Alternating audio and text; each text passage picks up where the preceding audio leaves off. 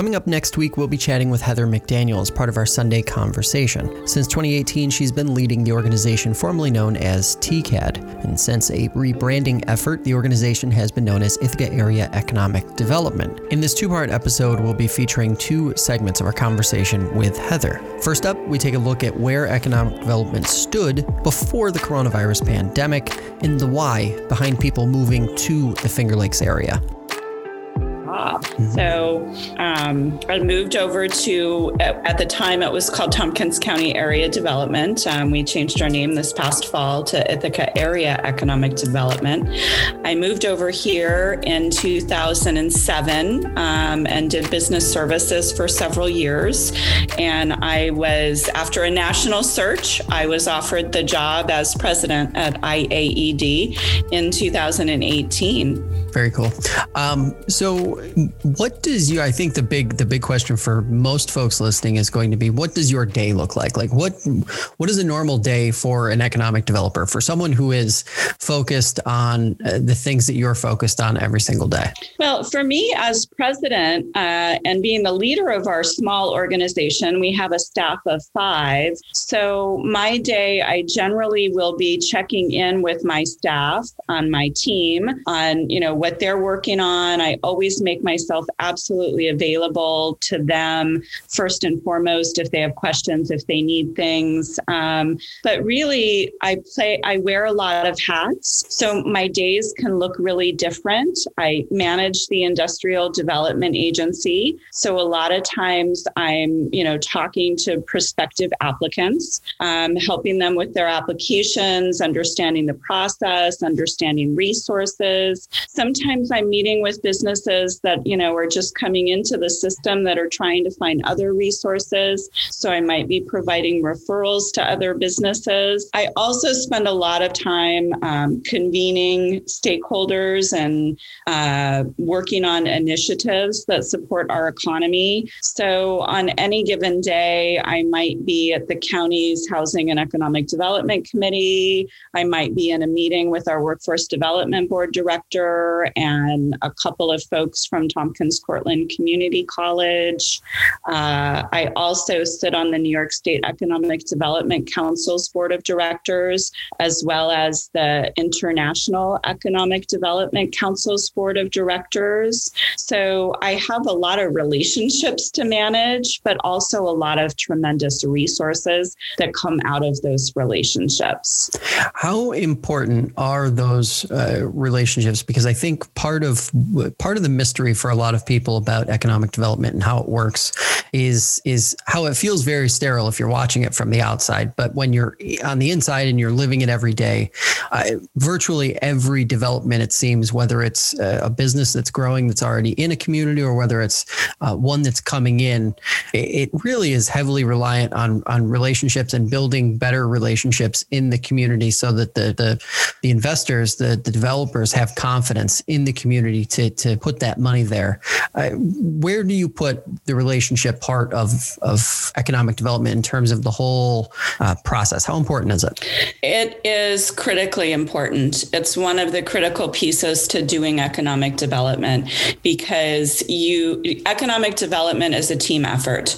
Uh, it doesn't happen in a vac in a vacuum. I can't provide all the resources, so I need to know what all the other resources are. And I need to be intimately aware of which ones work at which stage of business development and growth, which ones um, don't work, so that I can maximize my time and my efforts with companies, you know, and it builds credibility for me as I develop relationships. Uh, one of, I think, the, the things that, that people see in the public is, is a project being having incentives delivered.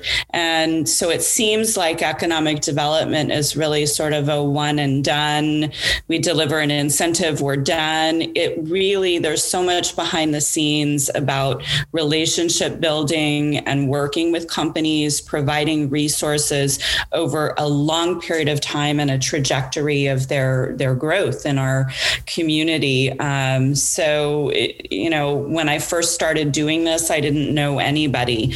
And it was frustrating for me. And I didn't really know um, how to provide good resources to businesses. So over time, I've really built those relationships. And I just, I can't say how critical it is. It provides credibility. Um, you know where your go tos are, and your relationships really are referral sources. So, you know, interacting with the accountants, the attorneys, um, the bookkeepers, the folks that, you know, have a sense of when their businesses that they're working with can benefit from some of our resources. When you took on this role in 2018, what was when you sort of looked outwardly uh, at the not just Ithaca but the region in terms of economic development? What was that like? And then the second part of that question I'm curious about is how did 2020 change it? Because I'm, I'm sure you obviously probably went through a, a ton of changes last year. Um, how did that sort of evolve the thinking in terms of what you guys were doing and how you were spending your time and energy? Oh, that's a great question. Um, you know, Ithaca was one of the only counties in upstate New York that was growing. Um, our population is growing, our GDP was growing, our sales tax receipts were growing, us in Saratoga. So the future looked very bright for us. Um, you know, there was business expansion. In terms of the regional outlook, we had spent almost nine years working with our Southern Tier Regional Council, and eight county um, group um, organized by the state to provide resources, the Hunger Games, we call them, by region. Um, so we had built some really great relationships and, you know, the region was was really embracing us as one of the the shining stars of the region.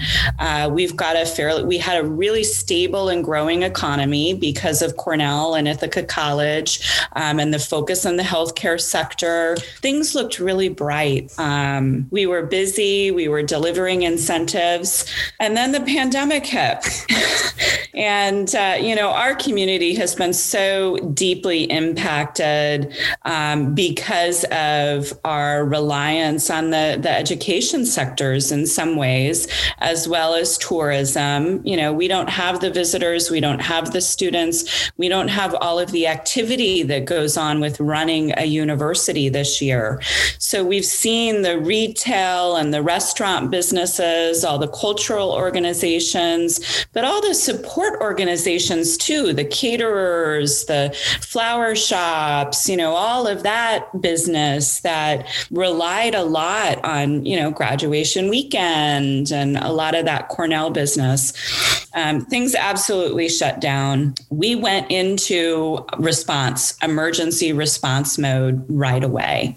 Um, and we were able to help a number of businesses understand how they fit into an essential business category, how they were able to maintain operations, albeit, you know, at, at a reduced level, uh, really immediately started working with all of our stakeholders because we had those relationships to say, how can we maximize each of our individual organizations, not step on one another's toes and not duplicate efforts? Uh, so we, you know, like many businesses do that are successful, we pivoted to continue to meet the changing needs of our customers. Uh, and we spent a lot of time talking to our customers to understand what their needs were.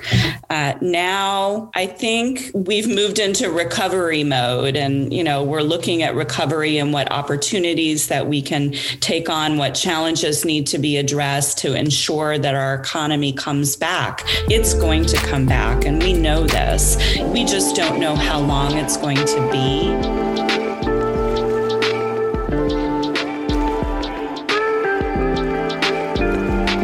Check out new episodes of FL1 Daily on weekday mornings exclusively on fingerlakes1.com or your favorite podcast listening app. The program was created by Josh Durso and Gabe Petrazio. If you're interested in hearing more episodes, visit fingerlakes1.com slash daily. We can't do shows like this one without your support, so thanks for listening, and if you can, consider becoming a supporter of ours over on patreon.com slash FL1. Thanks again for listening. We'll catch you tomorrow.